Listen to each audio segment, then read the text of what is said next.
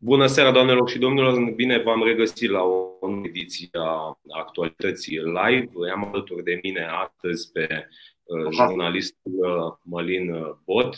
Bună seara și mulțumim pentru, pentru invitație, Mălin. Bună seara! Îmi cer scuze pentru întârziere. Am văzut că ați anunțat pe Facebook. Trebuia să ne vedem mai devreme, dar... Na, s-a da, întâmplat, îmi cer scuze pentru cei care au urmărit și au așteptat de la ora pe care ați anunțat-o. Vina mea aparține în exclusivitate. Nu este nicio Asta problemă, e. Sunt convins că toată lumea întreaga răspundere, este, da. Este traficul probabil de vină, e o perioadă de sfârșit de an în care totul se, se aglomerează. Mai ales în București, acesta minunat, cred că e o perioadă plină de provocări din punctul ăsta de vedere. Traficul și proasta mea organizare, că eu mi-am propus, bine, eu nu știam că o să dureze atât povestea asta cu pandemia și când a izbucnit întreaga situație, mi-am pus o problemă de principiu.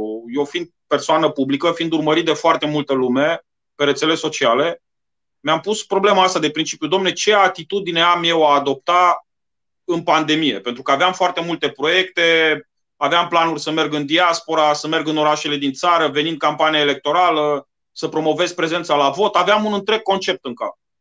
Și mi-am pus problema ce atitudine să adopt. Și am stat, m-am tot gândit îndelung și am zis, domnule, dacă eu, persoană publică, urmărit de foarte mulți oameni, dacă eu încep acum să tratez problema cu pandemia cumva în sensul, bă, eu îmi văd de treabă ca înainte, business as usual, și nu încerc să îmi impun o anumită conduită, există riscul ca oamenii care mă urmăresc pe mine să considere, bă, nu e așa de periculos. Dacă Mălin umblă prin țară, umblă prin diaspora, îl doare la bască, nu e așa de periculos.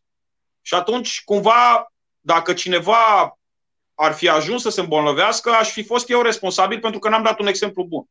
Și atunci am zis, nu, suspend totul, rămân în casă, fac numai din casă jurnal de pandemie și până când trece toată nebunia, încerc să-mi limitez toate activitățile, chiar dacă am de suferit, că evident ne mai ieșim pe teren, ne mai fugărim politicieni, Corect. Nu mai face aceeași audiență. Dar am zis, domne, rămân așa. Bineînțeles, habar n-aveam, dacă mi-ar fi spus cineva că o să dureze și o să ajungem mm. în decembrie și tot vor fi probleme, nu l-aș fi crezut. Și impunându-mi acest principiu, a trebuit să respect până la capăt. Problema este că atunci când sunt luni și luni de zile în care ți-ai restrâns activitatea și lucrezi numai de acasă, preponderent, nu mai ești obișnuit cu ideea că pleci în oraș, că dacă ai o treabă te trezești și cu două ore înainte și cumva ți ieși din mână, din ritmul ăsta, mai ales ritmul ăsta de București, care este ceva inimaginabil ce poate să fie Bucureștiul, pe lucruri pe care eu niciodată, sunt de nouă ani de zile în București, niciodată n-am putut să înțeleg cum e posibil ca același drum, la aceeași oră, în aceea zi a săptămânii, odată îl faci în zece minute, odată îl faci în patruzeci de minute. Deci dintr-o dată se blochează tot. Și stai și te uiți pe pereți. Și atunci da, nu m-am organizat bine. Adevărul e că trebuia să mă organizez mai bine, să plec mai mult mai din timp și da, na, în fine.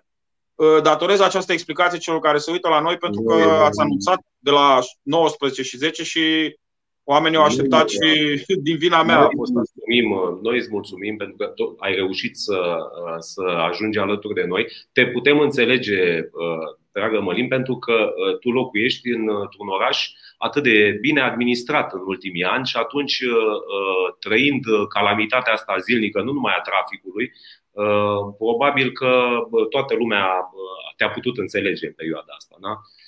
Bine, e un dezastru.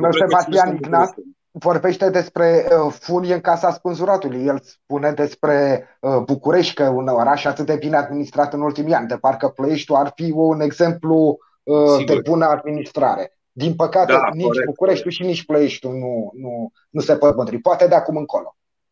Corect. Eu uh, și distribui, dar... încerc să distribui live-ul ca să-l vadă cât mai multă lume.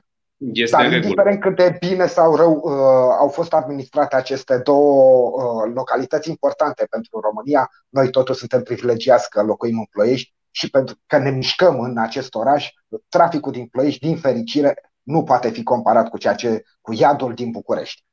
Încă da, suntem bine noi. În București, Gabriela Firea n-a făcut absolut nimic, adică aici au fost patru ani de zile în care lucrurile pur și simplu au stagnat, eu nu s-a întâmplat nimic, nimic. În momentul în care spuneam mai devreme, lăudam starea da. infrastructurii și a, a calității vieții, că până la urmă despre asta, Despre asta este vorba. Gabriela Firea a fost taxată la vot. La locale, că la parlamentare a fost. Bucureștenii au reușit să, să transforme totul la alegerile locale de acum două luni. Iată că în aceste două luni totuși s-au întâmplat multe fenomene și nu numai când mă gândesc la Gabriela Firea, ci și având în vedere rezultatul alegerilor parlamentare recente, care a venit în spațiu public cu niște entități ciudate, entități noi, pe care aș vrea să le, să le analizăm puțin în emisiunea noastră. Mălin, Aur. Ce înseamnă Aur? De unde a aterizat în viața noastră publică? Ce caută pe aici? Care e scopul și durata vizitei? Aur înseamnă cea mai mare excrocherie electorală pe care eu am văzut-o în douăzeci și șase de ani de presă. Din, de când am intrat eu în presă, prima campanie electorală pe care am prins-o ca tânăr jurnalist a fost cea în urma căreia a câștigat Convenția Democratică. Înainte oricum urmăream campaniile, da, înainte urmăream oricum campaniile electorale, întrucât părinții mei erau interesați de politică, se uitau la știri, deci de când mă știu, de la Revoluție am fost conectat la problema asta.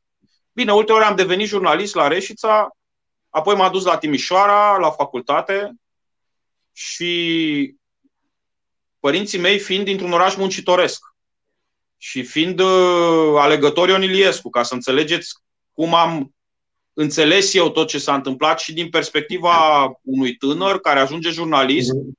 Ajungând jurnalist la Timișoara, la Societatea Timișoara, am cunoscut de fapt adevărata istorie, nu ceea ce vedeam eu și auzeam în casă, vorbim părinți.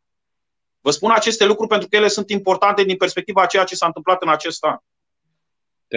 Este cea mai perversă capcană electorală. De ce? Pentru că au votat foarte mulți oameni, foarte mulți oameni, nu știu în țară exact care este procentul, dar pot să vă spun cu siguranță în diaspora, pentru că avem instrumentul științific al rezultatului alegerilor din diaspora, europarlamentare și prezidențiale, unde P S D a avut unu sau doi la sută, ceva de genul ăsta. Și acum Aur a avut rezultate în unele țări douăzeci la sută, treizeci la sută. Da, este da. clar că acolo au votat masiv. Oameni anti-P S D au votat cu Aur, crezând că Aur este ceva anti-P S D. Aur fiind de fapt o capcană întinsă de o anumită grupare din P S D, gruparea lui Dan Tudorache, și o să vă spun, eu am făcut un serial pe canalul meu de YouTube despre Aur din momentul unu din care am văzut ce fac oamenii ăștia. La început nu intuiam exact proporțiile planului pe care urmau să-l pună în practică, dar vedeam că ceva nu este ok. De ce? Ei au început la jumătatea lunii mai, când România a ieșit din starea de urgență. Pe finalul stării de urgență, ultimele două săptămâni, pentru că lumea știe, eu sunt jurnalist independent, povestea cu Dragnea, cu am deranjat grupurile P S D-iste, inevitabil pe Facebook, pe rețele sociale, urmăresc grupurile P S D-iste și ce se întâmplă acolo. Și pe la jumătatea lunii mai am observat că în grupurile P S D-iste și pe pagini P S D-iste care fac propagandă P S D-ului, propagandă anti-U S R, anti-P N L, pe acele grupuri am observat că foarte puternic se agită teoriile conspirației.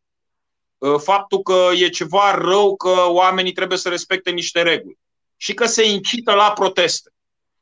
Și ce a fost interesant a fost că ei au venit să ocupe spațiul rezist din Piața Victoriei. Și atunci eu m-am gândit, domne, de ce se ocupe spațiul rezist? Care este ideea? Păi ideea era simplă. Ei, anterior de asta, și sunt lucruri pe care mi le-au spus oameni din diaspora. Cel mai mare grup român din Londra, oameni de la Londra mi-au atras atenția cu vreo trei patru luni de zile înainte că a fost și-a schimbat adminii, administratorii, și că toate postările anti-P S D sunt cenzurate acolo și că se pun multe postări anti-U S R, anti-P N L, anti-P M P și în acel grup a început să explodeze problema asta cu teoria conspirației. La fel în Spania, la fel în Italia. Ei ce au făcut? Au luat grupuri mari de Facebook și au pregătit nebunia. Când au început în luna mai în Piața Victoriei, au început cu personaje, eu atunci intuiam că sunt legate de P S D pentru că mă bazam pe ceea ce am văzut în grupurile P S D, că trebuiau să fie a lor, că altfel nu avea nicio logică, nu? De ce să fie în grupurile unde P S D-ul își promova mesajele, să fie ăștia promovați? N-avea nicio logică. Să fie altcineva. Deci eu așa am legat-o. Și m-am dus acolo. Surpriza mea a fost să-l văd acolo pe George Simion, organizator, cu Luis Lazarus. Atunci nu știam, dar acum știm că Luis Lazarus a încasat treizeci de mii de euro de la Dan Tudorache. Știm că România T V a luat o sută de mii de euro de la Dan Tudorache. România T V care transmitea în buclă, isterică, adunările cap vii din Piața Victoriei. Eu le-am numit tâlhăriile civice. De ce? Pentru că ei s-au dus acolo și eu am explicat. Am un playlist pe YouTube, se cheamă Aur, cea mai perversă capcană electorală, și am explicat ce fac ei. Că ei s-au instalat în spațiul ăla. De ce? Pentru că în grupurile din diaspora, oameni care nu stau toată ziua să cunoască personajele, văd Piața Victoriei și suprapun planurile. Foarte mulți oameni, oameni simpli, oameni care nu stau să se uite atent, să vadă cine face, cine e în Piața Victoriei. E Ceaușescu, e Mălin Bot, e... dar ei știu că au fost proteste anti-P S D în Piața Victoriei. Și acum văd din nou că oamenii sunt în stradă în Piața Victoriei și suprapun planurile. Și treaba asta a funcționat de minune împreună cu alte, alte lucruri pe care ei le-au făcut. A fost o ofensivă fără precedent. Eu nu am văzut asemenea desfășurare de forțe pe rețele sociale nici în epoca Dragnea. Și vreau să vă spun că Dragnea, prin P S D, a beneficiat de cel mai mare buget alocat, milioane de euro alocate de la stat. Bani pe care i-au investit în campanii de marketing pe rețele sociale. Și ce am văzut acum în susținerea acestei păcălele electorale Aur depășește proporțiile a ceea ce am văzut în trei ani de zile, confruntându-mă zi de zi cu aceste grupuri, care, bineînțeles, veneau să-mi spună că eu sunt plătit de Soros, că știți toate lozincile. Uh, și eu am început atunci să încerc să le explic oamenilor. Mă, oameni buni, aveți grijă. Ce caută ăsta cu Lazarus? Uh, Le-au folosit atunci puternic pe acea Oanaș Paranghelista, Codruța Cerba, care erau toată ziua la România T V. A venit campania de la locale. Aceste personaje erau numai în susținerea lui Tudorache toată ziua. Deci ele aveau treabă numai să o atace pe Clotilde Armand, principala contracandidată lui Tudorache. Apoi s-a descoperit, s-au descoperit banii pe care i-a dat Tudorache. S-au descoperit lucruri și mai interesante despre care presa nu știu de ce nu discută. Că eu le-am pus pe canalul meu de YouTube. De exemplu, Clotilde Armand a dezvăluit faptul că sunt vreo patru milioane de euro, dacă nu mă înșel cu privire la sumă, oricum o sumă foarte mare, deturnată de Tudorache din banii publici ai sectorului unu către consolidarea unui liceu, Gheorghe Asachi, din Chișinău. Director la acel liceu este deputatul, deputat care a intrat în Parlament, Boris Volosatei, locul unu pe lista Aur din diaspora. Acel om, dacă îl cauți pe site-urile din Republica Moldova, a încercat să intre în politică acolo, n-a avut succes și presa a scris despre el că a avut situații de incompatibilitate pentru că familia lui avea o firmă cu care renova liceul. Deci sunt niște lucruri atât de clare și atât de evidente. Apoi, dacă ne uităm la întregul discurs pe care l-a avut Aur în campania electorală, este perfect suprapus peste teoriile conspirației, care nu sunt numai în privința României. În toată Europa se scrie despre asta, teoriile conspirației promovate de fermele de troli ai Rusiei de pe rețele uh, sociale. Și toate aceste lucruri puse cap la cap aprindeau un senzor, că asta este o capcană. De ce spun că e cea mai perversă? Pentru că oamenii ăștia au reușit să blocheze cam zece la sută din voturile din Parlament, da? Și blochează aceste voturi cu un electorat preponderent anti-P S D. Voturi blocate în interesul P S D-ului. Gândiți-vă că oamenii care au ieșit la vot în diaspora și au votat Aur, la europarlamentare, la prezidențiale, au votat P N L, U S R plus, ar fi votat independenți. Gândiți-vă zece la sută ce ar fi însemnat. Ar fi însemnat ca alianța de guvernare, care acum are probabil cincizeci și cinci la sută, cincizeci și șase la sută în Parlament, ar fi însemnat să aibă șaizeci și șase la sută. Știți ce înseamnă asta? Ma, vreau, ma, să-ți, vreau să-ți prezint situația din Prahova. La noi în Prahova, Aurul a depus listă pentru Camera Deputaților, iar lista pentru Senat a fost respinsă, deoarece aveau numai bărbați pe listă, iar biroul da. electoral a considerat că nu este conform. Ei au spus, fac o paranteză numai un pic, da. George Simion a spus atunci, domne, sistemul are ceva cu noi, dar și în alte județe. Alte liste da. ale altor partide U D M R, au fost respinse pe același motiv. Problemele astea. Da, bun.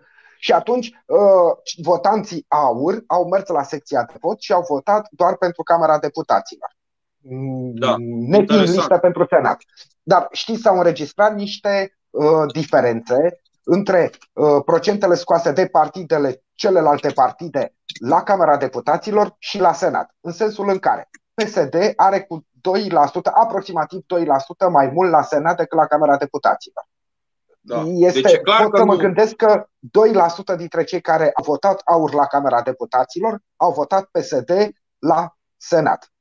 doi la sută are și P N L și nu o să mă crezi, tot doi la sută, în jur de doi la sută, are chiar U S R, mai mult la Senat da. decât la Camera Deputaților. Deci eu nu cred într-un electorat AUR, eu cred că într-un moment, și iar ăsta a fost momentul lor de glorie, cred, aceste alegeri, pentru că nu, nu este un electorat uh, fidel, uh, un electorat, nici n-aveau cum să-l fidelizeze, ăsta este adevărul. Da, eu, este un electorat eu vreau, foarte heterogen. Vreau să vă spun ceva legat de asta. Eu am făcut în campania electorală cu vreo lună de zile înainte de alegeri, exact pornind de la AUR, am făcut un material, probabil, zic eu, cel mai important comentariu politic pe care l-am făcut în ultimii trei ani de zile.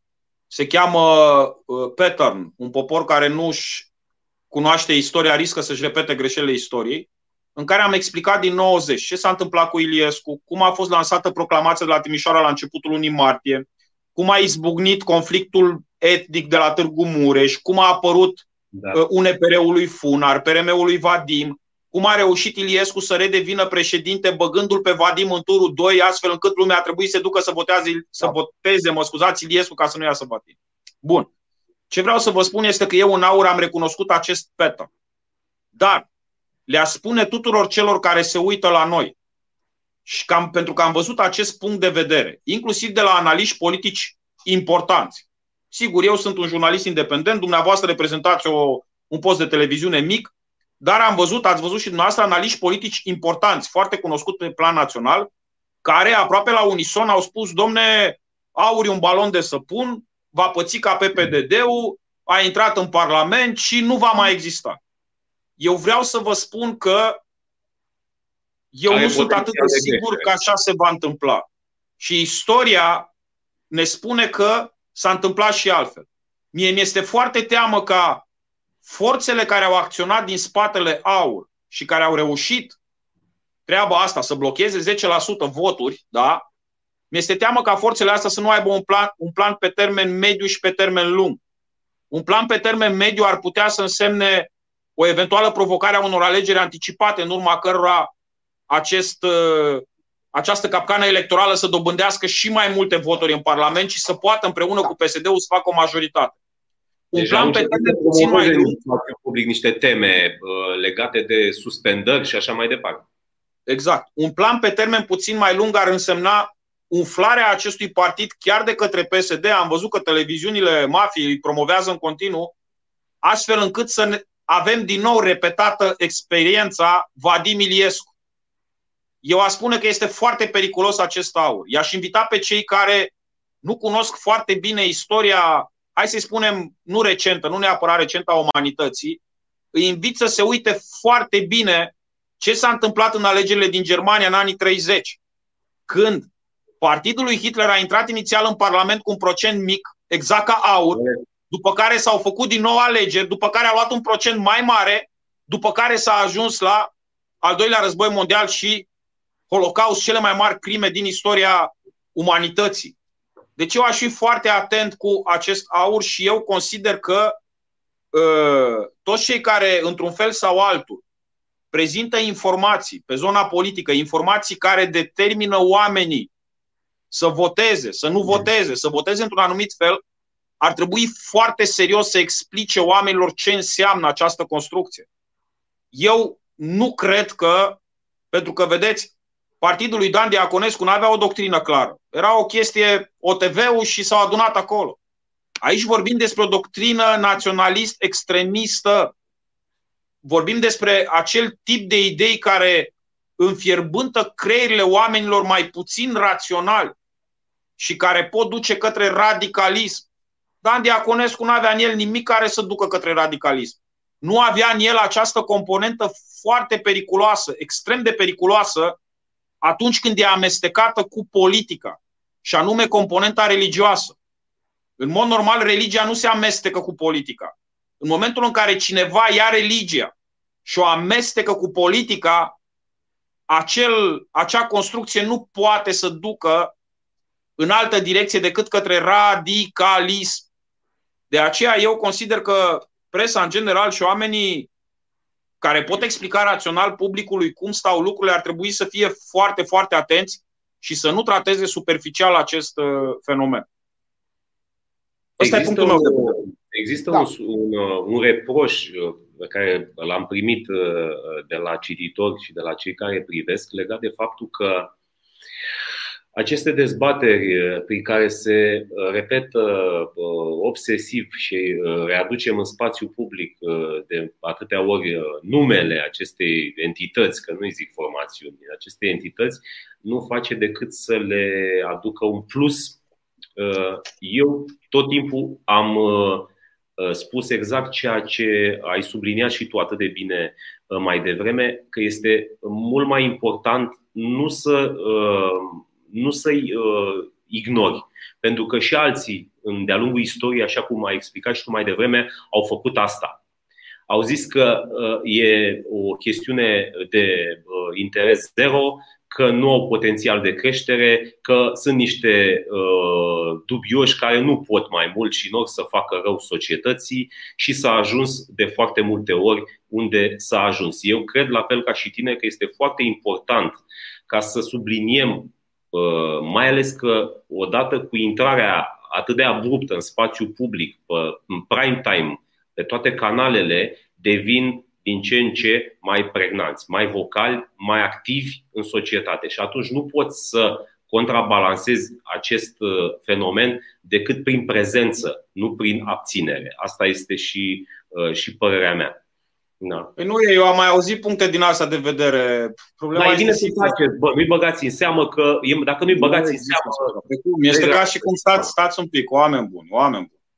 Dacă e ca și cum te-ai îmbolnăvit de cancer și ai spune nu băga în seamă cancerul că o să treacă. Nu, nu o să treacă, trebuie să te duci la medic, trebuie să-ți faci analize, trebuie să începi terapia, o să te doară terapia, o să-ți pice părul, dar n-ai cum să faci altfel. Asta este, acest aur nu este o chestiune, este o evoluție anormală, este o chestiune uh, din domeniul, am dat exemplu cu cancerul, deci este ca o boală. O boală nu poți să o ignori, în momentul în care te doare ceva trebuie să te duci la doctor, să-ți faci tratamentul. Uh, dincolo de asta, noi suntem jurnaliști, treaba noastră este să informăm publicul. Sigur că da. uh, uh, Ar fi o mare greșeală ca uh, oamenii care au capacitatea să explice publicului cum stau lucrurile să nu vină cu aceste explicații. Nu, trebuie discutat cât mai mult. La fel cum atunci când ai o boală, trebuie să te duci să-ți faci cât mai multe analize, da? Ca să se lămurească medicii. Toate analizele posibile. La fel acum trebuie să discutăm cât mai mult despre aceste lucruri și trebuie să le deschidem ochii uh, oamenilor. Din păcate, eu vă spun, discuțiile astea, ați vorbit despre presa mainstream, da? Eu, eu îi numesc chiar uh, cartelul Mafia Media, televiziunile astea din București cu patroni, cu fel și fel de probleme. Vedeți că ei, ei se prefac că-i critică. Păi în momentul în care, și vă dau exemple, nu? În momentul în care îl cheamă la Antena trei și spune domne, vă acuză unii că sunteți extremiști. Și ăla zice nu suntem. Și el nu mai continuă. Să vină cu șapte mii de declarații, de probe, de dovezi. Păi de fapt asta e o făcătură ca să-i spele. Vă dau exemplu cu Bobby Păunescu, da? Că e ultimul material pe care l-am făcut despre ei. Da. Știți că Bobby Păunescu s-a, a fost la sediul lor în seara alegerilor și a apărut în poză. Și Libertatea și pagina de media, da, Libertatea lui Cătălin Tolontan, care este un jurnalist cunoscut în această țară, da, l-a întrebat pe Claudiu Târziu, zice, domne, ce e cu Păunescu în poză? Și Claudiu Târziu a zis, nu știu, domne, a venit și s-a băgat în poză fără voia noastră. Și gata, Libertatea n-a mers mai departe. Să vadă, bă, da, adică nu și-au pus problema, bă, da, stai un pic. Și eu nu cred că n-au mers mai departe pentru că nu au avut, cum să zic, intuiție jurnalistică, că este imposibil. Nu trebuie să fii jurnalist Când cineva îți spune că un om de talia lui Bobby Păunescu, care e miliardar, e patron de televiziune, cineva încearcă să-ți spună că ăla ar fi venit așa ca un... S-a legat la șine în fața sediului, să da. se bage într-o poză, imediat ți se aprind niște beculețe. Dacă nu de altceva, măcar să te întreb, nu că Libertatea tot a fost site tabloid, să te întreb, bă, nu cumva avem un subiect aici, a nebunit Bobby Păunescu și umblă de nebun prin oraș, se bagă în pozele oamenilor, nu? Adică și ei nu s-au dus mai departe să verifice. Păi dacă se duceau, vedeau că Bobby Păunescu s-a băgat, nu? S-a băgat, cum zice Claudiu Târziu, în poză. Și anul trecut când și-au lansat platforma politică, pentru că înaintea Aur, atenție foarte mare, în o mie nouă sute nouăzeci, când au fost alegerile la care Iliescu a luat optzeci la sută și P S N-ul a câștigat alegerile, a existat Aur, Partidul Aur, a existat pe liste, da? George Simion, anul trecut în august, n-a înființat Aur. El a apărut cu Aur, nu știm de unde. A înființat inițial mișcarea România Mare în Europa. La lansarea acestei mișcări politice, pe care n-au putut să o înregistreze ca partid, pentru că justiția le-a respins cererea, pentru că exista Partidul România Mare și instanța da. a considerat că suprapunerea de nume este prea da. apropiată, da? În luna august, la lansarea acestui precursor al Aur, Bobby Păunescu a fost prezent. Nu numai că a fost prezent și s-a băgat în poză, da? A ținut un discurs pe scenă după Claudiu Târziu și George Simion. Păi Libertatea, ce ziarii sunt aia acolo când ei au făcut un articol și au spus, domne, uite, Bobby Păunescu a fost în poză, Claudiu Târziu zice că Bobby Păunescu... Ar trebui Bobby Păunescu să-l dea în judecată, pentru că din ce zice Claudiu Târziu rezultă că omul nu mai e în deplinătatea facultăților mentale și umblă de nebun, se bagă prin pozele oamenilor, nu? Eu am zis și la bășcălie să aibă grijă cei care au nunți în București, că o să le apară Bobby Păunescu prin pozele de la nuntă, nu? Dacă are dreptate Claudiu Târziu. Dar de ei nu s-au dus în urmă. Și mai e ceva. În luna ianuarie două mii nouăsprezece, undeva prin cincisprezece șaisprezece ianuarie, dacă nu mă înșel, nouăsprezece ianuarie, George Simion și-a lansat candidatura de candidat independent la europarlamentare. Ce să vezi, și acolo era Bobby Păunescu. Deci Bobby Păunescu ăsta, domne, de mult are această afecțiune. Deci el hărțuiește conducerea Aur și fără voia lor se bagă prin poze. Păi da, dar presa n-a tratat corect. Deci presa centrală. Ceea ce mie îmi indică un nivel de complicitate. Scopul lor este să le creeze notorietate și să le creeze explicații facile pentru lucruri care sunt evidente și pe care ar trebui să le investigheze. Bun, problema cu Bobby Păunescu e cea mai mică problemă. Ei au acolo interlopi. La Bihor au un interlop trimis în judecată de dicot. În Covasna au o femeie trimisă în judecată pentru că a falsificat listele de semnături la alegerile locale din două mii șaisprezece. O femeie care a candidat pe la toate partidele. Candidații lor, cei pe care i-au pus numărul unu peste tot, sunt plini, plini de traseiști. Nu mai vorbim de faptul că acum se dovedește că n-au avut niciun fel de criteriu de selecție pentru a accede pe liste. Am văzut alte că sunt partide, pe liste, unii după alții, fără niciun fel de problemă. Deci sunt douăzeci și nouă, sunt douăzeci și nouă, deci în, tot, în toată țara sunt douăzeci și nouă de cazuri de rudenie pe listele lor. Soție, soț. Chiar copreședintele partidului, Claudiu Târziu, și-a pus nevasta prima pe listă la Bacău. Sigur, ei vin acum și spun, domne, noi n-am bănuit că o să luăm atât de mult. Asta e explicația lui George Simion. Noi n-am bănuit că o să luăm atât de mult. Și atunci, ca să avem liste complete, am pus pe toată lumea. Păi da, da, puteai să faci un criteriu de selecție. Puteai să faci dacă erai cu adevărat, nu? Dar, ok, să zicem că e explicabil.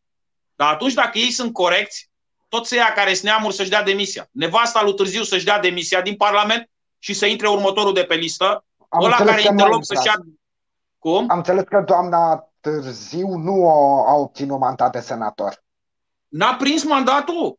Da, serios? Prima pe listă? Pe, pe Claudiu Târziu a vorbit chiar pe tema asta și spunea, dom'le, eu mi-am pus soția pe primul loc la Senat pentru că am ținut cont de meritocrație, pentru că soția este, este președinta organizației de femei și a muncit foarte mult pentru Aur și atunci a meritat acel primă, acea primă poziție pe lista de senat, dar că nu, nu a obținut mandat de senator. A pus-o ca să pierdă pentru țară. Da. Da. Nu există da. așa ceva, oameni buni. Nu există nici măcar în filmele private. Dacă ți iei nevasta lângă tine, e de porc. Dacă tu ești șef de ceva și nevasta ta e adjunct sau ceva, e de porc. Nu se face nici măcar în filmele private. Nu mai vorbim da. în politică. Nu poți să faci așa ceva. Nu au justificare pentru asta. Uite, scrie cineva și este o temă falsă. Rușine celor din diaspora care pentru o candidatură s-au vândut lui Simion. Nu e așa. Nu e nici așa. E greu când o parte, vorbesc despre o parte dintre cei care locuiesc în afara țării și care se duc la serviciu, vin acasă, sunt oameni simpli, poate. Oameni care trăiesc zilnic dorul de țară, poate nu au timp să se informeze, să aici ca să vezi cât de bine, să vedeți cât de bine au jucat-o cartea despre care vorbeai tu mai devreme. Pentru că pentru mine a fost un alt un alt șoc. Au fost sub radar. Deci partidul ăsta, chestia asta, entitatea asta, pentru mine a fost un, nici nu știu dacă tu ai fost mai atent cu mai mult timp în urmă, Mălin. Pentru mine acum o lună de zile, două, trei săptămâni, dacă mă luai repede, nu știam să-ți pronunț ce înseamnă au jucat-o. Deci undeva cineva s-a priceput în povestea asta foarte bine.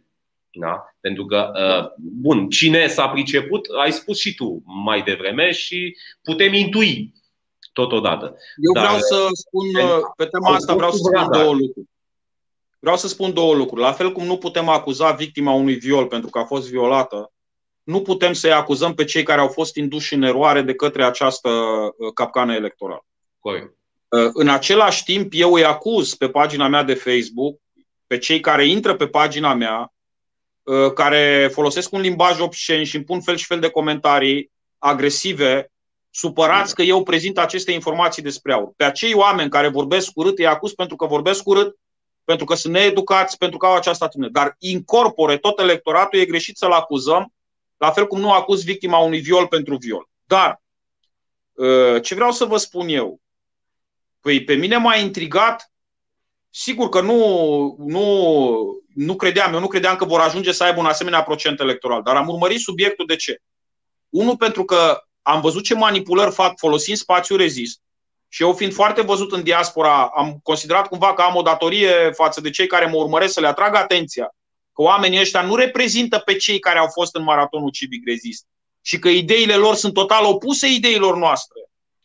Și apoi numărul doi, ce m-a șocat a fost faptul că jandarmeria română, pe care o știam din propria experiență cum acționează, da?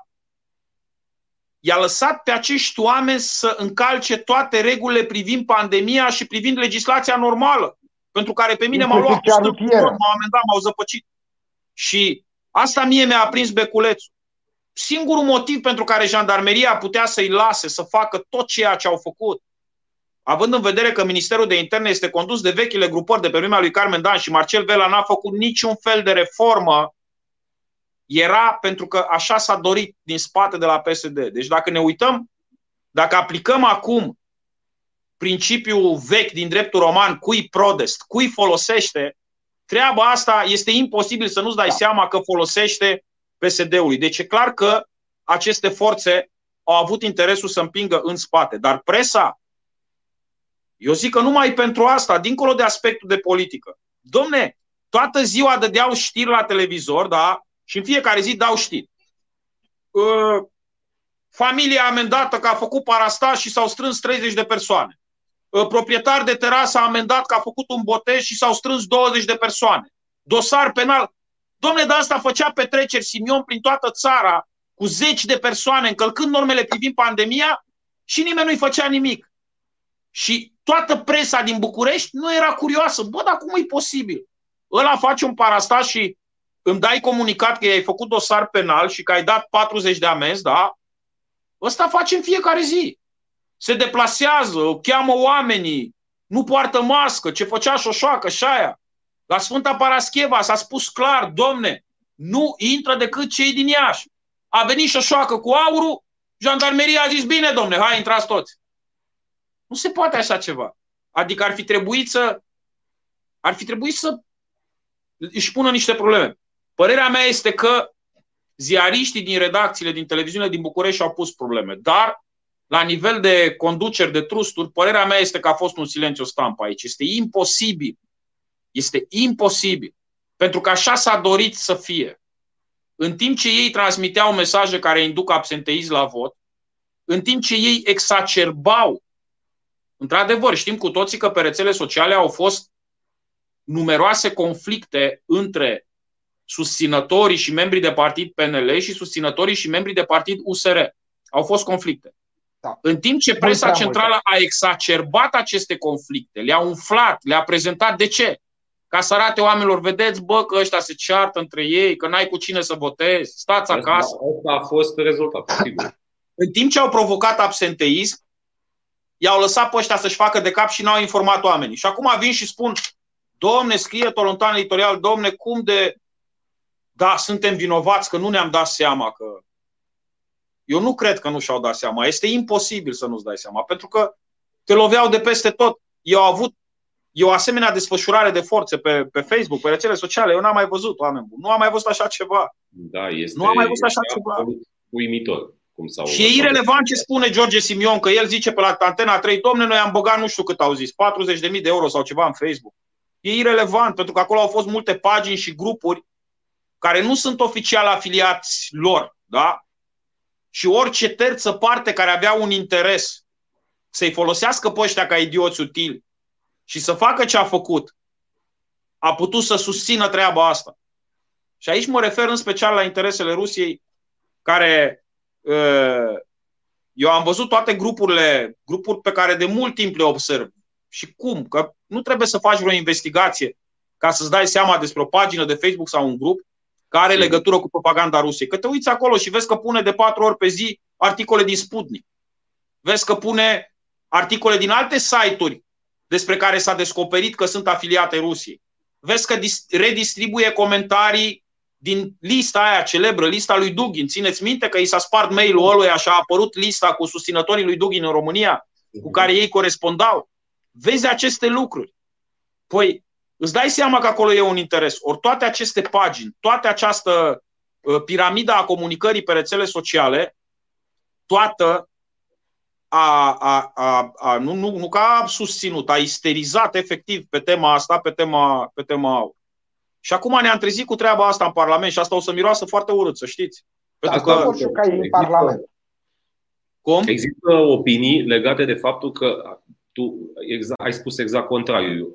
Există opinii care spun că, ok, ăștia în șase luni sunt absorbiți, sunt radiați, sunt luați la bucată, la pachet, în grup, în, în masă, fiind băgați în alte partide. Tu spui că este atât de mare organizarea acestei structuri încât va continua să crească și să reprezinte o piatră foarte tare în viitor. Da, eu cred, eu sunt convins. Gândiți-vă, cine a investit atât de masiv în povestea asta și a reușit să obțină un asemenea rezultat, să blocheze zece la sută din voturile din Parlamentul țării noastre. Ăla n-a făcut o investiție numai pentru a alegerile astea și atât. Nu e Dan Diaconu. Nimeni nu investește, nu face o asemenea investiție pentru o singură mișcare electorală. Ca să se joace niște băieți după aia pe tranzacționat, da, corect. Ne-a investit, a investit cu siguranță gândindu-se la perspectivele pe termen lung. Și e irelevant că George Simion conștientizează, că nu conștientizează, că eu zic că conștientizează de ce? Pentru că el a fost puternic implicat în povestea cu Republica Moldova, cu mișcarea unionistă. Acolo Republica Moldova este un teatru de narațiune și de operațiune al serviciilor secrete rusești foarte bine controlat de ei și regizat de ei. Cel mai bun exemplu care îmi vine în minte este Iurie Roșca, care a fost exact pe același model. George Simion este de fapt deja vu Iurie Roșca. Și îmi vine greu să cred că, vă spun așa, natural și instinctiv, un om care cu sinceritate este patriot și este pro-România, da? Și dacă iubești România, nu poți să nu urăști Rusia pentru ce a făcut când ne-a invadat cu tancurile lui Stalin, pentru că ne-a îmbolnăvit cu ciumă roșie optzeci de ani. Uitați-vă cât timp a trecut și noi n-am scăpat de ciuma roșie, pentru că ne-a rupt țara în două. Rupt țara, exact. Pentru că ne-a dus oameni în Siberia, pentru că a condamnat țara asta la ori, foamete, foarte mult. Ce încerc să vă spun? Încerc să vă spun că un om care simte așa cu adevărat în sinea lui n-ar fi putut să permită să pună pe listă un editorialist putnic, să pună pe listă fel și fel de oameni cu vechi legături cu Ion Iliescu. Un om ca ăsta, care cu sinceritate și din patriotism s-ar fi implicat în mișcarea unionistă din Republica Moldova, ar fi trebuit să cunoască mult mai bine decât mine toate subterfugiile, toate mizerile pe care ăștia le fac.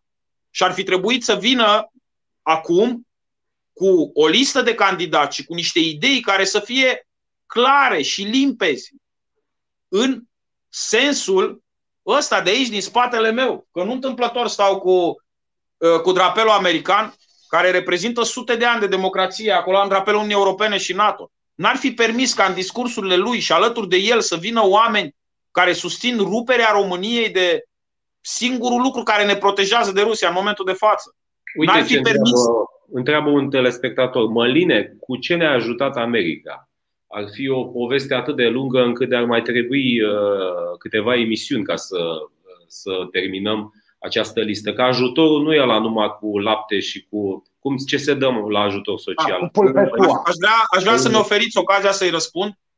Datorită faptului că, într-un anumit moment al istoriei noastre, fără ca noi să jucăm vreun rol în treaba asta, America împreună cu puterile europene au decis că trebuie să elibereze de sub controlul Rusiei acea parte a continentului care a picat în întuneric pe vremea lui Stalin, da? Pentru că nu l-a oprit pe Stalin sau nu l-a împins înapoi, că n-au mai vrut să continue războiul. Într-un anumit moment al istoriei recente, pentru că marile puteri, și America a jucat rolul principal în povestea asta, au decis că trebuie să elibereze această parte a continentului și că trebuie să se extindă NATO și Uniunea Europeană. Și Rusia, e adevărat, a fost într-un moment de vulnerabilitate și a, a fost de acord cu chestia asta, pentru că s-a întâmplat lucrul ăsta. Astăzi România nu este Ucraina. Astăzi România nu este Ucraina. Pentru că s-a întâmplat lucrul ăsta astăzi, în două mii douăzeci, și în ultimii ani, de când am intrat în NATO și în Uniunea Europeană, România este în cea mai sigură perioadă a istoriei noastre de când existăm noi, nu ca țară. Pentru că noi ca țară, ca stat, ne-am format nu la o mie nouă sute optsprezece, da? De când existăm noi ca popor, de pe vremea dacilor, da? De când ne-au cucerit romanii, după aia au venit năvălirile barbare, după aia am fost între imperii. Noi niciodată n-am fost atât de, ca popor, ca nație, în statul nostru, într-o perioadă atât de sigură a istoriei noastre. Pentru că America a decis lucrul ăsta, pentru că noi suntem în NATO, suntem în Uniunea Europeană. Peste șase milioane de români au șansa unui trai decent pe care nu l-ar fi visat dacă rămâneau prizonieri în această țară, da? Și trăiesc așa cum n-ar fi trăit. Noi datorăm foarte mult, foarte mult faptului că suntem membri NATO, suntem membri Uniunea Europeană, asta ne asigură protecție. Gândiți-vă, spuneam treaba asta când a izbunit războiul civil din Ucraina, când Putin a hotărât să invadeze Crimea, mă rog, să-și recupereze teritoriul. Acolo e o istorie destul de complicată. Dar când a izbunit războiul în Ucraina și țara a ajuns să fie sfâșiată de război, gândiți-vă că cu un an de zile înainte Ucraina era ok, părea că merge către traseul european. Dacă ai fi spus cuiva cu un an de zile înainte, bă, peste un an țara asta va fi distrusă, va fi război, vor muri mii de oameni, de va fi invadată de Rusia, îți spunea că ești nebun, că nu se poate așa da. ceva. Așa și este. Uite că s-a întâmplat. Uite că s-a întâmplat. S-a Or, singurul întâmplat lucru cu... care, singur lucru care pe noi ne protejează, singurul lucru care ne protejează este faptul că suntem țară membră NATO. Faptul că suntem țară membră a Uniunii Europene. Asta ne protejează. Dar asta nu vine la infinit dacă noi votăm prost. Noi putem să pierdem treaba asta, statutul ăsta. Și noi îl vom pierde prin votul nostru. Și s-a făcut un pas acum. S-a făcut un pas. Și atenție! Multă lume ar spune: domne, mai lasă-mă pace cu Rusia, că ei au problemele lor, că de ce crezi tu că ei ar vrea să ne facă ceva? Păi este foarte simplu, pentru că ei au și spus. Dacă cauți pe Google Dugin plus România, Dugin, care este ideologul lui Putin, o să vezi că el a spus că România trebuie să facă parte dintr-un imperiu euroasiatic, pentru că România e ortodoxă, pentru că o să vezi exact ideile pe care le vezi la Aur. Exact, Biserica Ortodoxă și așa mai departe. Este imposibil, nu trebuie să ai o facultate de științe politice sau de jurnalist ca să înțelegi lucrurile astea. Nu trebuie nici măcar să ai o facultate. Trebuie să-ți dorești un pic să te respecti pe tine ca om și să te informezi. Și aici vreau să spun un lucru foarte important celor care se uită la noi și neglijează importanța pentru tine ca persoană să te hrănești corect din punct de vedere intelectual. Să nu te informezi. Să stai să te uiți la niște analfabeți care pun mâna pe inimă și îți spun că ei vor să salveze patria și să nu începi să cauți despre ei. Cine sunt?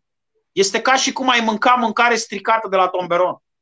Este ca și cum te-ai duce la supermarket și ai pune produsele în coș fără să te uiți dacă nu au termenul de garanție expirat. Este ca și cum ai avea mâncare în frigider și o scoți și vezi că are termenul de garanție expirat, da? Și miroase și ție nu-ți pasă și mănânci. Și zici, lasă bă că nu o să. Și după aia ți se face rău. Și faci dezinterie sau faci ceva mai grav. Și după aia te doare capul, vomiți, stai pe toaletă și zici, mamă ce prost am fost că... Păi da, ai fost prost. Ori oamenii trebuie să fie foarte atenți. La fel cum nu mănânci mâncare stricată. Nu poți să accepti niște lucruri stricate. Trebuie să te informezi. Dar din păcate avem foarte mulți oameni care nu se informează. Știți, ca să vă dau un exemplu. Știți că foarte mulți, foarte mulți dintre cei care sunt supărați pe mine... Bun, eu am avut o politică foarte agresivă pe Facebook. De ce? Pentru că mi-au raportat în fals paginile mele de Facebook. Cu două luni de zile înainte de campanie au fost blocate și restricționate de Facebook. Că am fost raportat, că nu respect, că nu știu ce. Am avut o corespondență foarte, foarte amplă cu cei de la Facebook. Târziu, cu vreo săptămână și ceva înainte de alegeri, mi s-au ridicat restricțiile de pe pagini. Din acest motiv, eu am o politică foarte, pe Facebook foarte agresivă. În fiecare zi verific fiecare cont care îmi dă ad, care îmi dă follow și dacă îl consider ca fiind cont de postac, dacă îl văd că nu e cont normal, eu îi blochez imediat. În ciuda acestui filtru al meu au scăpat oameni, da, pe care nu i-am blocat, pe care i-am considerat oameni de bună credință. Și ca să înțelegeți cam ce tip de oameni au picat în capcana asta, unii dintre ei, cei pe care i-am văzut eu. Știți că circulă o poză, cineva a făcut o poză la mișto. Ne-am întâlnit odată la Timișoara, mai mulți, a fost un meeting rezist la Timișoara și ne-am întâlnit mai mulți. Și cineva de la Timișoara, un caricaturist, Clotilde Armand îl cheamă, nu știu dacă ați auzit de el, destul de cunoscut pe Facebook. Da. El a fost caricaturist înainte de optzeci și nouă și acum face colaje foto. Și el a tăiat fața lui Soros și a pus-o peste fața unuia dintre noi. Și a pus poza pe Facebook, la mișto. Și la vremea respectivă, propaganda P S D-ului a luat poza și a zis, gata, Mălin Bot e cu Soros în poză. Și oameni din aia vin, vin și acum și îmi pun poza. Fără să se gândească un pic, domne, când vezi poza aia, Soros și Mălin Bot, dincolo de faptul că și dacă ar fi perfect făcută, da? Și dacă eu aș fi distribuit-o, eu, Mălin Bot, vroiam să mă dau mare, voiam să mă dau mare că m-am întâlnit cu Soros. Tu n-ar trebui să mă crezi. Pentru că e la mintea cu coșului, bă, ăla e miliardar, ăla are optzeci de ani, la ăla n-ajunge nici C N N-ul, la ăla n-ajunge, nimeni n-ajunge. Nici jurnaliștii cei mai cunoscuți de pe planetă. Ăla nu-i răspunde la telefonul lui Donald Trump, nu-i răspunde la telefonul lui Mark Zuckerberg, da? Și se întâlnește cu Mălin Bot, adică din start când vezi așa ceva, dincolo de faptul că plastografia era făcută destul de rudimentar, adică te uitai la ea și îți dădeai seama că este un colaj foto. Dar, dincolo de asta, și dacă era făcută perfect, deci perfect, nu știu, să zicem că aș fi fost eu la Muzeul Figurilor de Ceară, da? Tot îți dai seama, bă, n-are cum, este imposibil ca un jurnalist independent amărât din România să se întâlnească cu dita mai marele miliardar al planetei. N-are cum, adică îți dai seama, orice om normal din start știe că e o făcătură. Da, dar sunt sute de oameni, mie mi-au venit sute, mii de oameni cu poza aia. Lasă bă că pe tine te plătește Soros să spui despre George care e patriot, să spui lucrurile astea. Din păcate avem și acest tip de oameni în țară, dar vă repet. Da, din păcate da. Imaginați-vă situația în care niște... Cum văd eu lucrurile astea? Cum văd lucrurile astea și aș vrea ca... Uh, cei care mă privesc să înțeleagă exact punctul meu de vedere. Fac această comparație, ea poate părea foarte dură, dar cred că este elocventă și descrie perfect situația. Imaginați-vă niște violatori care abuzează de o fată cu probleme, cu nevoi speciale. Înțelegeți? Nu poți să o acuzi. Nu poți să o acuzi, pentru că are o capacitate de discernământ redusă, a fost abuzată. Oamenii ăștia care vin să-mi pună mie poza cu Soros și ei au fost abuzați. Ei au o capacitate de discernământ redusă. Dar vreau să vă spun ceva și e foarte important. Și am spus asta de trei ani de zile, am spus lucrul ăsta. Oameni buni, numărul celor cu capacitate de discernământ redusă în societatea românească este limitat. Problema nu este că au votat neapărat. Problema noastră ar trebui, nu ar trebui să fie că cinci sute de mii de cinci sute cincizeci de mii de oameni au fost induși în eroare de această campanie electorală. Problema este că n-au ieșit zece milioane de oameni la vot. Asta e problema. Asta e problema. Asta este problema. Că dacă ieșea lumea la vot, nu, nu contau atât de mult cei cu capacitate de discernământ redusă care dintr-un motiv sau altul au fost băgați în această poveste. Ori problema este că oamenii n-au ieșit la vot și au avut ce să voteze. Nu există așa ceva că n-ai avut ce să votezi. Nu există că te-a dezamăgit guvernul P N L. Da, foarte bine, aveai opțiuni de vot mai bune decât nebunia asta. Oameni, gândiți-vă că noi am avut pentru prima oară în istorie, da, am avut un partid care a făcut competiție internă pentru listele alea, să ajungi candidat pe liste. Deci n-a ajuns așa oricum, mi-am luat nevasta, mi-am luat nepotul și i-am pus pe listă. Nu, a fost o competiție, a fost o selecție, o preselecție. Și oamenii au zis, nu domne, că am văzut noi la Antena trei că ăia sunt sexomarxiști și că vor să ne transforme pe toți în homosexuali. Și am văzut la Antena trei că ea nu sunt cu Dumnezeu, de parcă Dumnezeu ar trebui să aibă vreo legătură cu politica și cu administrația. Și atunci nu, noi nu votăm. Nu, P S D-ul sunt mafioți, dar îl votăm pe patriotul George, că el a pus mâna la piept, doamna Șoșoacă și-a luat baticul și-a pupat trei moaște și gata, ăștia sunt cu Dumnezeu. Culmea, Șoșoacă care acum doi trei ani de zile înjura biserica ortodoxă. Știți activitatea ei, că spunea da. Că moaștele sunt oase putrezite și de asta spun că e absolut perversă treaba asta. Ce invenții, ce oameni, de unde au apărut invențiile astea, de unde au apărut personajele astea. Plus că, încă o chestie, ca să te completez uh, uh, un puțin, uh, bun, oamenii s-au uitat la Antena trei și au, sau la alte posturi de televiziune și, și au format o opinie. Dar ce ne facem cu cei care nu au fost la vot, dar care nu se uită la Antena trei? Pentru că și aici e o discuție întreagă. Da? Oamenii de calitate, care poate discern mai bine, poate înțeleg lucrurile mai bine și nu și-au găsit timp sau argumente să aleagă uh, să-și piardă trei minute într-o zi, odată la patru ani, să-și exercite acest drept, pentru care, cu treizeci de ani în urmă, s-a înroșit caldarâmul prin Timișoara, prin Sibiu, prin București și prin alte orașe ale României. Da. Pentru această idee simplă, că de aici s-a pornit. Da, eu, eu m-am gândit foarte mult, pentru că aici noi suntem în fața unor fenomene foarte complicate. Sigur, un jurnalist, eu am douăzeci și șase de ani de presă, am trecut prin multe lucruri, am făcut investigații, am scris pe justiție, înțeleg aceste lucruri, dar cei mai mulți oameni din societate nu înțeleg toate meca- complexitatea mecanismului numit politica românească, statul român, Constituția. Se mobilizează la prezidențiale pentru că foarte mulți oameni consideră că președintele are cele mai mari puteri în stat. Sunt foarte multe probleme. Și situația în care suntem vine din faptul că principalele entități care ar trebui să avertizeze oamenii și să-i educe, respectiv școala pe termen lung, care ar trebui să facă educație civică, politică, să copiii când termină liceu ar trebui să știe că alegerile parlamentare sunt cele mai importante în țara ta și că trebuie să te duci la vot. Dar și presa nu funcționează. Și m-am tot gândit, că mi-am pus și eu această întrebare, care ar fi exemplu? Mie-mi place foarte mult să construiesc pentru situațiile complicate exemple simple, cum am dat exemplu cu violul.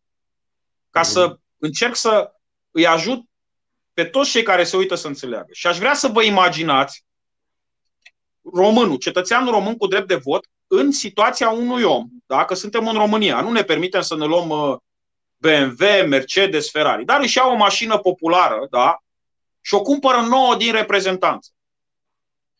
Și ăla când o vinde îi spune, uite, aici ai senzorul de ulei, aici ai senzorul de nu știu ce, aici ai senzorul de nu știu ce. Da? Dar senzorii aia de fapt nu funcționează, sunt puși acolo numai de formă. Și omul merge cu mașina. și la un moment dat îi crapă motorul. Și se întreabă, domne, cum s-a putut, că nu mi s-a aprins niciun senzor. E, asta este problema. Oamenii cred că au o presă, presa, da, televiziunile. Se uită la televizor și ei cred că senzorul ăla e legat la ceva. De fapt, senzorul ăla nu e legat la ceea ce cred ei. Și de fapt, mașina merge fără ulei și senzorul nu le spune: bă, nene, du-te la service că ți-a terminat uleiul. Pentru că i-a fraierit ea la, cel de la reprezentanță i-a fraierit, l-a fraierit pe cumpărător. Și asta se întâmplă. Senzorii care ar fi trebuit să le aprindă oamenilor beculețul. Eu vă garantez că dacă televiziunile din România ar fi explicat oamenilor, nu obsesiv, compulsiv, cum am făcut-o eu în ultimii trei ani de zile, insistând, de unii mă acuzau. Eu știam de ce insist, pentru că cunoșteam de atâția ani, am văzut cum se mișcă societatea și cum se mișcă manipularea în societate. Și unii mă acuzau. Bă, Măline, toată ziua ne spui cu absenteismul la vot. Toată ziua cu aur, oamenii spuneau, nu mai insista atâta, de-i dracului, că nu sunt importați, nu o să facă nici unu la sută. Și dacă toată presa ar fi tratat serios problema, dar cum să trateze? Când ei luau milioane de la Tudorache, păi de ce credeți că băga Tudorache banii ăia în ei? Tocmai ca să nu aprindă senzorul. Să nu-i spună omului, du-te la service și repară, bagă-ți ulei că îți pleznește motorul, că nu mai ai uleiul, ai sub limita minimă. Asta s-a întâmplat ori. Problema noastră este că, sigur, mișcarea civică rezist, ce s-a întâmplat pe rețele sociale, faptul că oamenii s-au uh, adunat și au reușit să coalizeze, să-i blocheze oarecum unele lucruri lui Dragnea, a fost un lucru bun. Da, dar șmecherii ăștia s-au prins și au zis, opa, ce jucărie avem noi aici. Păi stai un pic că pe asta putem să o facem să funcționeze și pentru noi. Și s-au aliniat cu interesele Rusiei, care Rusia a zis ce avem nevoie în România. Păi ia să băgăm din nou naționalismul ca pe vremea lui Iliescu. Că Iliescu știți cum s-a întâmplat în anii nouăzeci. Am spus asta într-un comentariu. Dacă vă uitați pe uh, studiile sociologice ale celor care au votat AUR, o să vedeți că sunt mai mulți tineri sub treizeci de ani decât cei mai în vârstă. De ce? Pentru că cei mai în vârstă au mai văzut asta pe vremea lui Iliescu. Cei mai în vârstă știu cum Iliescu a manevrat lucrurile ca să iasă el mare salvator al patriei. Știu cum au manevrat lucrurile de am ajuns noi să mergem să-l votăm pe Iliescu ca să nu iasă Vadim. Și au văzut. Deci ei au recunoscut fără să le explice cineva. Și au dat seama, bă, cam asta seamănă cu ce au făcut ăștia. Un om de dintre lumea, noi, caută... un om pentru noi, era porcăria aia. N-a fost, când a fost Iliescu, mă, dintre noi? Că n-a fost niciodată dintre noi. N-a fost, a fost niciodată pentru noi. Că un om care era în nouăzeci și doi, un om uh, ca noi, un om dintre noi. De, uh, țin minte, deci am, am, am asta în față, știi? Eram mic atunci, dar am rămas cu chestia asta, știi? Bun, Danelu mult mai tânăr, mult mai ferchezuit, mult mai aranjat, dar și mai pentru ce spune, am pornit cu o minciună imensă și am ajuns după treizeci de ani într-o bătaie de joc și o manipulare și o cedare la manipulare și din partea unora, așa cum spuneam mai devreme, dintr-o zonă unde aștepta. O zonă mai educată, o zonă care a devenit poate nu direcționată către o structură politică sau alta, ci către absenteism. Trecând peste tembelii care se duc și aleg extraterestri și alte, alte ciudățeni. Aici ce fac oamenii, Mălin? Oamenii, foarte mulți oameni care au o educație ok, o educație și o inteligență uh, care permit înțelegerea corectă a lucrurilor, eșuează în a înțelege un lucru simplu despre democrație. Democrația nu este despre a alege ceva perfect. Democrația este despre a alege pasul următor mai bun decât ceva rău.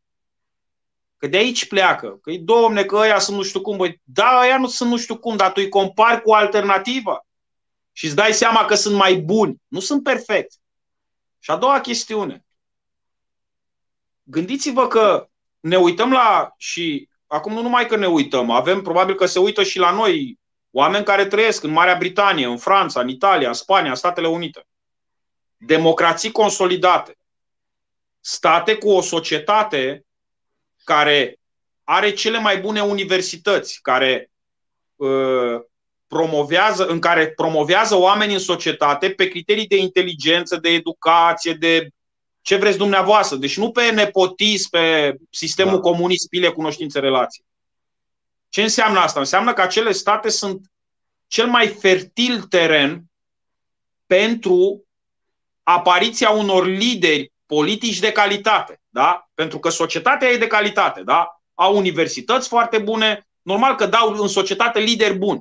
Sigur. Și nici acolo nu vezi lideri foarte buni. Sunt câțiva lideri, dacă te uiți în ultimii o sută de ani, la președinții Statelor Unite, la prim-ministrii britanici, la uh, președinții uh, uh, sau prim-ministri, în funcție de cum sunt organizate statele europene, democrațiile consolidate, da? Dacă te uiți la ei, exceptând monarhiile, da? Dar și monarhiile au prim-ministri care dau oameni politici. Sigur. Dacă te uiți, nu o să identifici într-o sută de ani mai mult de patru lideri super ok.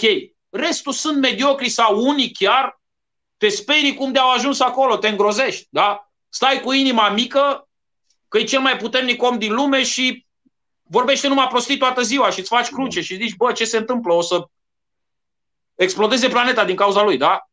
Ori, de unde am vrea noi în România să avem partide și oameni perfecți? E naiv cine își imaginează chestia asta. Dar soluția nu este niciun caz să nu te duci să votezi. Pentru că atunci câștigă cei mai ticăloși. Câștigă, uite, te trezești cu nebunii din asta de tip Aur. Te trezești cu mafioții. Gândiți-vă că am vorbit de, despre cui protest, da? Acum nici măcar nu s-au validat mandatele, ca să știm și noi cu certitudine cine e parlamentar și cine nu e, da? da. Și societatea românească, brusc P S D-ul arată bine. Brusc P S D-ul nu mai e așa urât, nu mai e așa mafiot. Că au adus Aurul lângă, înțelegeți? Este ca și cum eu, dacă aș, aș fi urât, să zicem, da? Acum nu o să zic ce credeți despre mine, că se știe că noi bănățeni avem o vorbă, nu știu dacă o știți, că tot e bine seara să mai glubim. Cine nu știe? Nu știu dacă știți, Bancu, ce zice un bănățean când se uită în oglindă? Știți ce zice un bănățean când se uită în oglindă? Nu. Nu. Mândrumis, țucamaș. Adică pupamaș. Dar să știți că verbul nu e pupamaș, e altul. Dar nu pot să-l zic. E, e acțiunea aia mai, da? E bine. Deci, ca bănățean, deci eu nu pot să zic, da? Să presupunem că aș considera despre mine că sunt urât. Și un fotograf profesionist mi-ar zice, nicio problemă, te facem într-o poză în care să apar frumos. Și ar aduce lângă mine pe cineva și mai urât. Înțelegeți? Cam asta a făcut P S D-ul. A băgat ceva, ceva absolut hidos în Parlament și lumea brusc nu mai e preocupată de P S D. Lumea a văzut ceva și se preocupă de asta. Cui folosește? Din nou P S D-ului. Oricum întorci această poveste cu Aur, pe orice parte o întorci, singurii care profită de pe treaba asta sunt P S D-ul și profită foarte mult agendei Rusiei, care are o agendă naționalist-extremistă pe tipul doctrinei bolșevice-duginiste.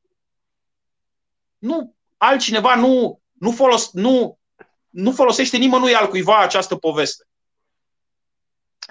Mălin, nu mai avem foarte mult timp și noi ne-am făcut un obicei în această emisiune ca la final să recomandăm celor care se uită la noi să le facem o sugestie de lectură.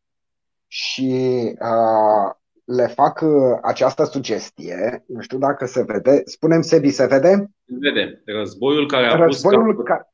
Păcii, drumul spre o mie nouă sute paisprezece. Este o carte despre o perioadă în care lumea considera că lucrurile nu au cum să meargă decât spre bine, despre vestitul Belle Époque de dinaintea primului război mondial. Toți oamenii erau mulțumiți și considerau că societatea umană nu poate să meargă decât spre bine și știm cu toții că a urmat ceea ce la vremea respectivă a fost cel mai mare și distrugător război din uh, istoria omenirii. Să nu considerăm că uh, lucrurile vor merge numai spre bine, să putem să ne gândim și la uh, diverse aspecte neplăcute și să fim pregătiți. De aceea niciodată lucrurile nu merg foarte, foarte bine. Așa cum am spus. Am să caut și eu, am să caut și eu cartea, n-am citit-o, nu știam. Este foarte interesant. Nici da, eu n-am. O să încerc de Crăciun să-mi fac mai să citesc. La Ploiești o să pot să o împrumut. Este mai simplu. da, da. da. Okay. Mălin, îți mulțumim, Mălin. Îți mulțumim și nu vreau să încheiem emisiunea asta până nu smulgem promisiunea că o să mai fii prezent cu noi în emisiune, să mai stăm de vorbă despre ce se întâmplă.